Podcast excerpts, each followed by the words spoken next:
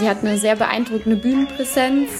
Ähm, sie steht da mit einer wadenlangen Abendrobe, sieht sehr elegant aus, mit einer funkelnden Halskette und hat aber dabei eben auch ihre elektrische Gitarre umgeschnallt, die sie dann auch sehr ausladend ähm, bespielt und auch mit Gesten mit dem Publikum immer wieder kommuniziert, was glaube ich auch für die damalige Zeit schon eher ungewöhnlich war, gerade für eine weibliche Musikerin.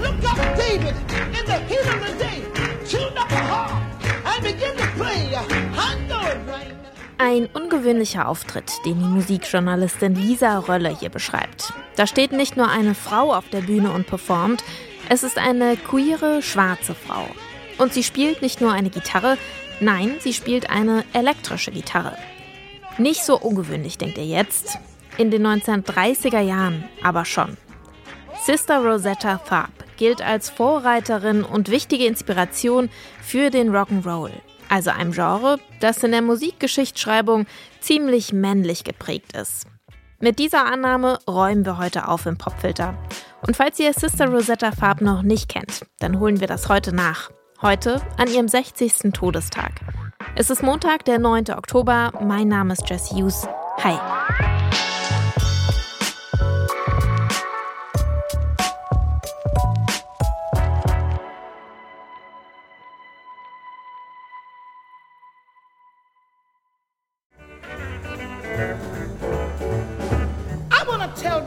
Natural facts that a man don't understand the good book right, and that's all. That's all. He's got to have religion now. I tell you, that's all. Sie hat eben als eine der ersten populären Künstlerinnen eine stark verzerrte Gitarre gespielt. Und was eben auch besonders war, dass sie so eine rhythmische Begleitmelodie auf der Gitarre gespielt hat zu ihrem Gospelgesang understanding every day of their lives, and that's all. Und diese rhythmische Begleitmelodie ist eben, ähm, ja, wurde später dann für den Rock'n'Roll so ein Erkennungszeichen im Endeffekt. Das ist Lisa Rölle. Sie ist Kulturanthropologin und schreibt über Musik. Unter anderem für die Buchreihe These Girls. In der wird mit der männlich dominierten Musikgeschichtsschreibung aufgeräumt. Sie findet, Sister Rosetta Farb die darf da nicht fehlen. Und man kennt ja die ganzen ähm, Männer, die den Rock'n'Roll dann so populär gemacht haben. Und ähm, über sie ist eben wenig bekannt, obwohl sie da auch eine Pionierin drin war in der Art des Musikmachens.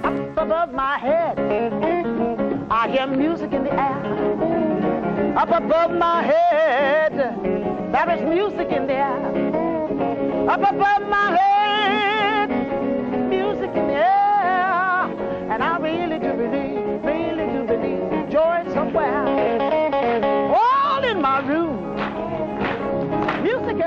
Sister Rosetta Farb wird 1915 in Arkansas geboren, in einer Gemeinde mit dem vielsagenden Namen Cotton Plant. Ihre Eltern arbeiten auf einer Baumwollplantage, aber sie machen auch Musik. So kommt es, dass Rosetta schon als Sechsjährige mit ihrer Mutter durch die Südstaaten tourt. Die beiden singen Gospel. Rosetta begleitet auf ihrer Gitarre.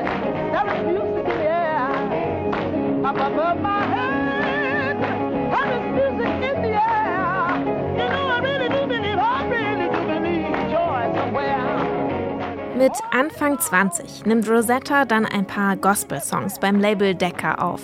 Die werden Ende der 30er ziemlich erfolgreich und Rosetta wird zur ersten kommerziell erfolgreichen Gospel-Künstlerin überhaupt. Die Art, wie sie performt, die ist eben einfach neu. Wie sie ihre Gitarre spielt, das ist einfach körperlich. Wesentlich körperlicher, als es den gläubigen Gospelhörerinnen eigentlich so gefällt.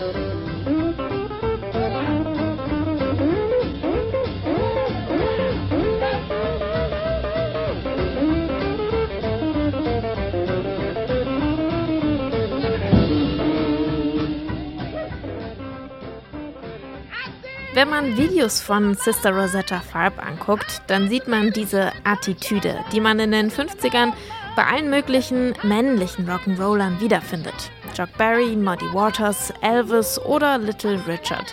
Da schwingt einfach ziemlich viel Coolness und auch ein bisschen Sexappeal mit. Little Richard, der ist schon mit 14 ein großer Bewunderer von Sister Rosetta Farb.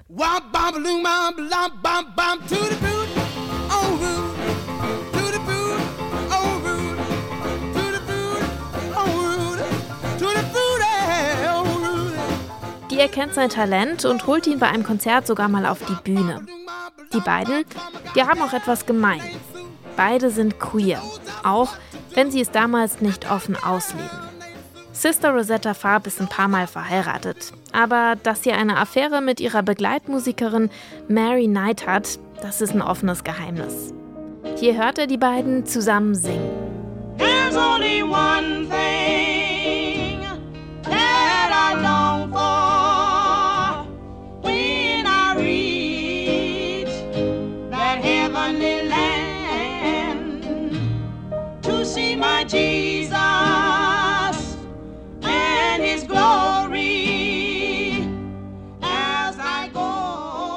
kommt man eigentlich so zurecht als schwarze Musikerin in Zeiten der Segregation? Ich bin mir sicher, diese Frage ist euch mittlerweile auch schon in den Kopf geschossen.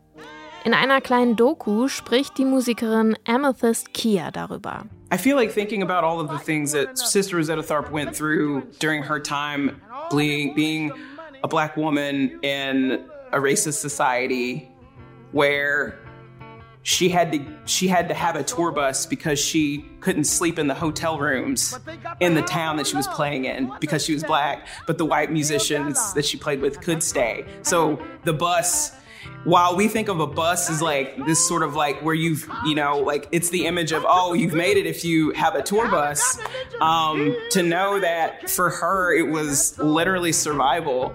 Um, it really shines a light on the shoulders that i'm standing on They got to have religion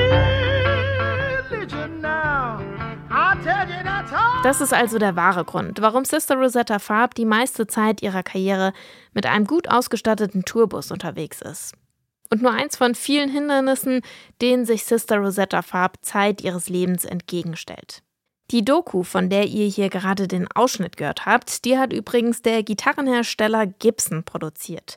Ab 1961 liefert der Rosetta nämlich die Gitarre, die zu ihrem Signature-Instrument wird. Eine weiße Les Paul SG. Stellt euch jetzt also hier bitte zum Song des Tages eine Gospelsängerin vor, wie sie mit einer richtig funky E-Gitarre auf der Bühne steht und eine Show liefert.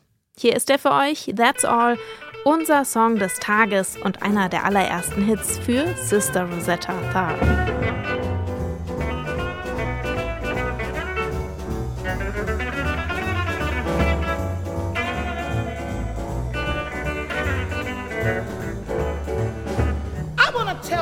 Natural facts that a man don't understand the good book right, and that's all.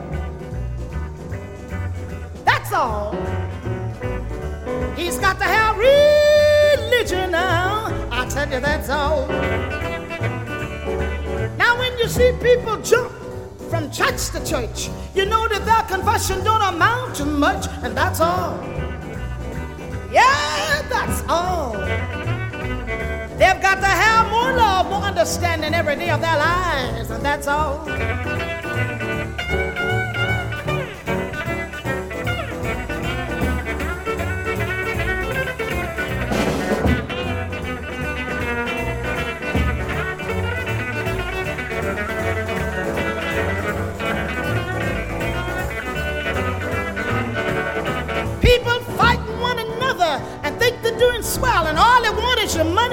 And you could go to war, and that's all. Well, well, well, that's all. They've got to have religion now. I tell you, that's all. He can go to the college, go to the schools, but he hasn't got religion. He's an educated fool. That's all.